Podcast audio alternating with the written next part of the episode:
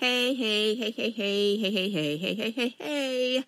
Hey, hey, hey, guys. It is your girl Lo back at it again on the God Grits and Hips radio. I want to thank you guys for tuning in as always. Thank you guys for coming to hear me rant, rave, or talk about whatever it is I'm going to talk about. I um hope this podcast finds you guys in good spirits, in a good mood. Spring is attempting to be sprung and hopefully we'll be able to enjoy some good weather soon. So there's that. So today's podcast is actually a little bit of a spinoff of the last podcast I did with uh, my foam crew, a group of my friends. And shout out to them for actually allowing me to do that. That was pretty fun. It's something we do all the time, but it's really a secret society for the most part. So there's not a point when you actually hear us if you're not present because, you know, it's a secret society. So, again, shout out to them for allowing me to record that. One of the things we were talking about in that podcast was if you had the decision on picking love over a child or your child over love. And in the conversation, we started to touch on voids and how voids can be perceived and the difference in voids. So today's podcast, which is called Same Difference, is a touch on that. So I want you guys to think about a time where something, it could have been you saying it, or it could have been someone saying it about you, where you did something and someone was like, oh my gosh, you know, why would they even do that? Like, that would never bother me. Or you thought, oh my gosh, why would they react like that? That would never bother me. And I want you to take a minute and see if you negated or see if you think that by you doing that, you negated what that person may or may not have felt. I'm going to give you an example. Let's say you have a boyfriend or you have a girlfriend, right? And someone tells you, and you're talking about relationships and you're talking about not being able to wait until you can do XYZ with your mate or whatever, or whatever it is, something relationship related. And someone goes, Well, how can you even say that? You have a boyfriend. And think about the fact that even though you have a boyfriend, it doesn't necessarily, or a girlfriend, excuse me, it doesn't nef- necessarily mean that you can't still have those feelings.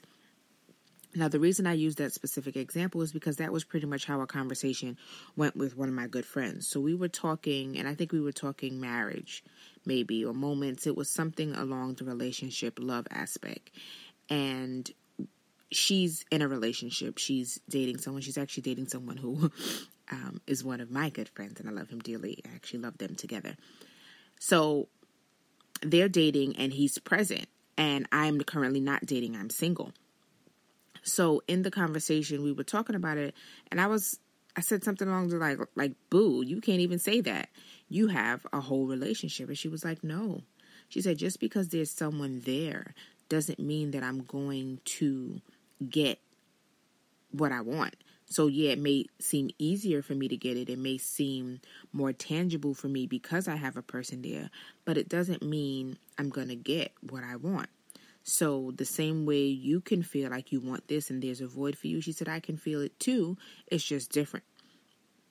And it puts me back to the same difference thing. It's actually a phrase that I really hate. Like, how is it the same difference? Like potato, potato, same difference. No, either you're the same or you're different. But it's kind of a way of saying these two things are kind of the same, just mildly different. And I think that's what it spoke to in there. It's like it's both they're both voids. I can have the void for it without someone present, the same way she can have the void for it with someone present. And the basis of it is just a little different. So it made me think about how many times we may have in communication or in friendship made someone feel like something they said or something they wanted or whatever it is was lesser than than either something we wanted or something we were doing, or just made them feel like their void that's what we're going to use for today. Their void was less important than someone else's.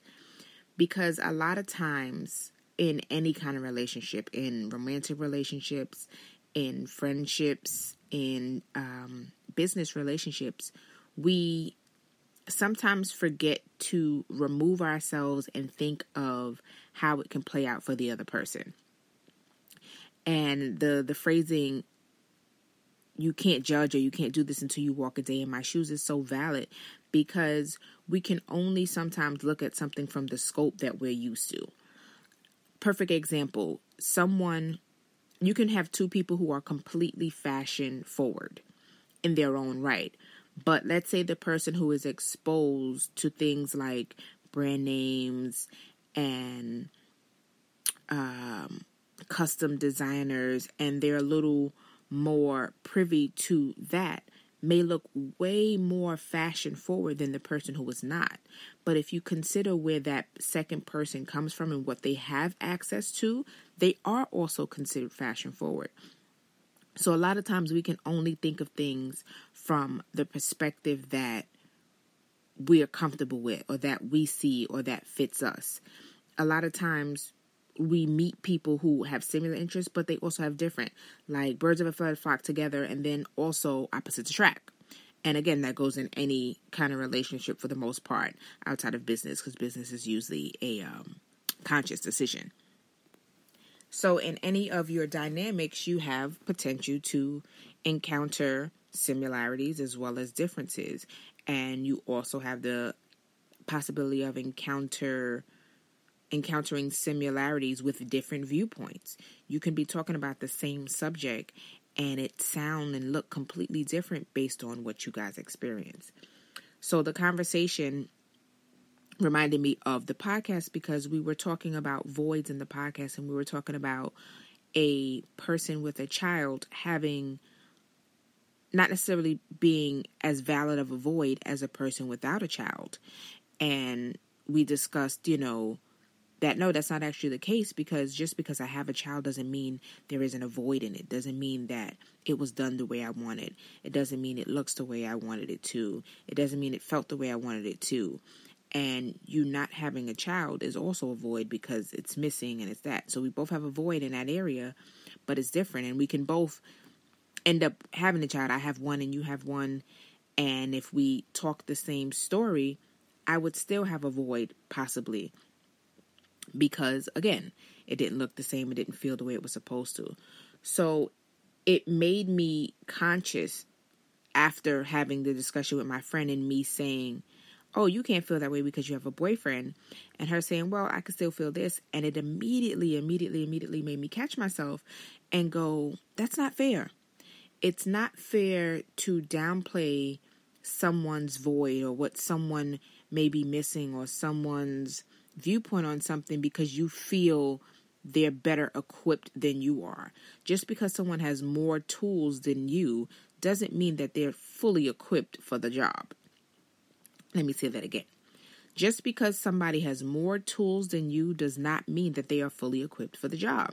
Just because you go into a job and have no idea but what you're there to do, you don't have a screwdriver, you don't have a wrench, you don't have screws, and I come in and same thing. I know what I'm here to do. I have a screwdriver, I have a wrench, I have screws, but this requires a hammer and a saw and a whatever. So we both are missing something. We both cannot necessarily complete this task.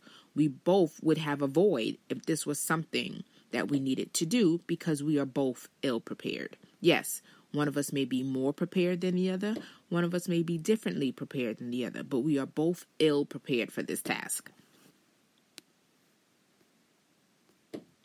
So, again, it made me go, how many times do we do that? How many times do we shut someone's thought process down or shut someone's idea down or shut down, you know, any part of a conversation because it's like, oh, that's not valid for you. And um, I felt bad. I, I don't know if it's something I do often because I'm usually very, very conscious in friendships, especially on how I approach something or how I say something, because I'm the friend who, I think I've said it before, I'm the friend who over considers people. And I never want to say something or do something that could offend them if it doesn't have to, or that could be perceived a way that it doesn't have to be perceived. So even with that, it, it still made me stop and think, you know, how do you do this? And it made me want to do this because it made me want to point out the fact that it's super, super, super important in our relationships to not make people live under our umbrella. And what I mean by that is because these are your experiences and these are your viewpoints, it's not fair to stack your friends up against that because it's different. And another example I had in this was the fact that um, I run in a group of four. Our immediate group is four girls, and two of them have their parents present and they have a relationship with their parents, and it's pretty solid for the most part. One of us, um, her mother has passed for quite some years now when she was in college, and I have a present mother, but our relationship is very rocky. And there are points when I catch myself speaking about the things that frustrate me with my relationship with my mother. And one of the girls who has a decent relationship with my mother said that she's glad that I feel comfortable enough to tell her and express it with her. She said, but sometimes she feels at a disadvantage because she doesn't know how to speak to that. I don't, she said, I don't know how to give you advice or give you feedback on this thing that I'm not privy to. Like I have a decent relationship with my mother. My mother's always been present. Like yes, we have, you know, normal daughter mother things, but I've never had the experience you have. Yes, I can tell you if I feel it sucks or not. Yes, I can say if I feel you know, give you my opinion on what you should do, but I can't really give you a good and solid maybe response to the whole grand scheme of it because I don't understand it. I don't I mean I hear you, but I don't necessarily it's not something I know how to internalize and give back you know properly. So there's that. And then there's that fact that another one, um, the one who I said who has not had her mother for quite some time, and I can feel bad about even mentioning or even complaining about a relationship with my mother because she doesn't get to have one at all. She doesn't get to have a good one. She doesn't get to have a bad one.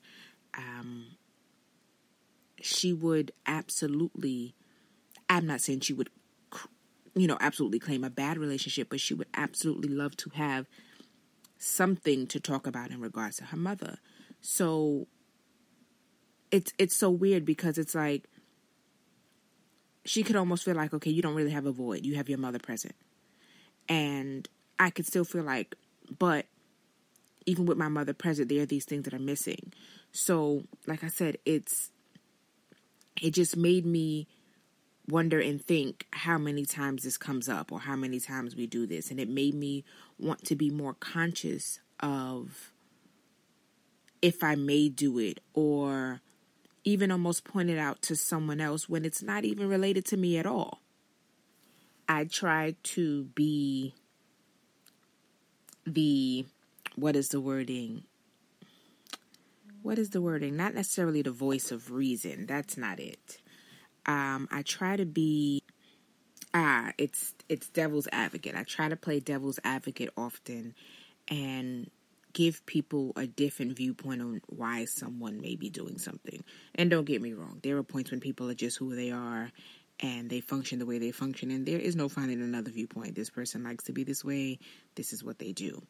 Um, but I try to be the voice of reason, um, the devil's advocate, and say, hey, what if XYZ happened and that's why they did that? Or what if XYZ is the case and this is who they are? Like, perfect example I used to work for Back to Work, which is a program when you apply for public yeah, when you apply for public assistance, you have to be engaged like you have a job. So you have to job search and things like that. And oftentimes, people who apply for public assistance are given a bad rap. It's said that, oh, you know, you guys are living off the government, you guys are doing this, XYZ. And it's not to say that there are not people who function like that, but to generalize and make such a statement, I think does a disservice to the people who are not there for that. I remember having a woman who was very well qualified. She worked for years. Um, I think it was IT that she did, or she just did like whatever it was, it was a super skilled field. And she got laid off after years. She got laid off when the economy the economy dropped and she was struggling and someone would have seen her and deemed her a moocher or deemed her living off the government and I thought it was so unfair and it was something I used to always try to tell people when it came up in conversation. I'm like, don't do that because just because you have this and just because you're working and just because you have that doesn't mean that they're taking advantage of this. It doesn't mean that they're not. Like, same difference. You guys are in similar situations. You have bills to pay, you have things to do, you have a family to take care of. And right now, you can do it that way. And unfortunately, she cannot. And I remember her taking she was just down to take any kind of job. And I remember her having just maybe a regular warehouse job that we ended up placing her at, where she was doing admin work because we would send her out on interviews and she was so overqualified that people were like, What am I supposed to do with her? So that's always an example that I use because it's very easy to look at her or very easy to say, oh, well, she can't, you know, feel this way because she's living off the government and she's living life easy. You don't know her story. You don't know exactly what she's going through. And between the podcast with my friends and the conversation with my other friend, it was just something that was so, it stuck out so much. And I was like, it's absolutely worth a conversation and it's worth, you know, saying that we have to take a minute and think about other people. And our opinion is our opinion, and our viewpoints are our viewpoints, and they may not change. But sometimes you can be better informed on something by getting different viewpoints, by getting different ideas of it. Like a parental relationship could be talked about three different ways just among my four friends. It would literally have three different voices. Neither one is right, neither one is wrong. There are valid voices in a parental relationship in respects to a mom, but they're different. Same difference. Um, so so yeah, so it was definitely something that uh made me stop and go, hmm, and made me want to share. And I think too, it's um it can apply in other areas as well. It's just something that we have to think about and be mindful of just shutting someone down because we never know when someone just needs to vent. We never know if you're the person who is placed on their heart or on that day to hear the story, help them get the walk through the feelings, whatever it is, you just never know. So saying something like, "Oh, that's not valid," or "You shouldn't feel that," where it can have a kind of a negative connotation behind it, not a, you know, "Oh, I think I'm ugly." Girl, bye. Um, that that's a little different because it's it's done in a little bit of a, a positive thing. It's kind of reinforcing that you know don't feel that because this, because that, because that. Whereas opposed to someone giving you a breakdown of these feelings that bother them and um, you kind of dismissing them a little bit because of what you believe they have or because of what you believe they should function under. So I just think those are, are things to pay attention to. Pay attention to, you know, how you may or may not shut someone down. Pay attention to having other viewpoints on, being open to other viewpoints on something um, to the fact that just because your void feels some way, it doesn't mean that somebody else's void isn't a valid void in the same category. Um, and just being mindful, being mindful of not making someone feel like their feelings are invalid or that what they're talking about doesn't hold the truth because it's not something you understand. Um, you know, listen to your friends, listen to other people. I think it's always good to have a conversation with different people to get an idea about something. Like they say you never want to be the smartest person in the room.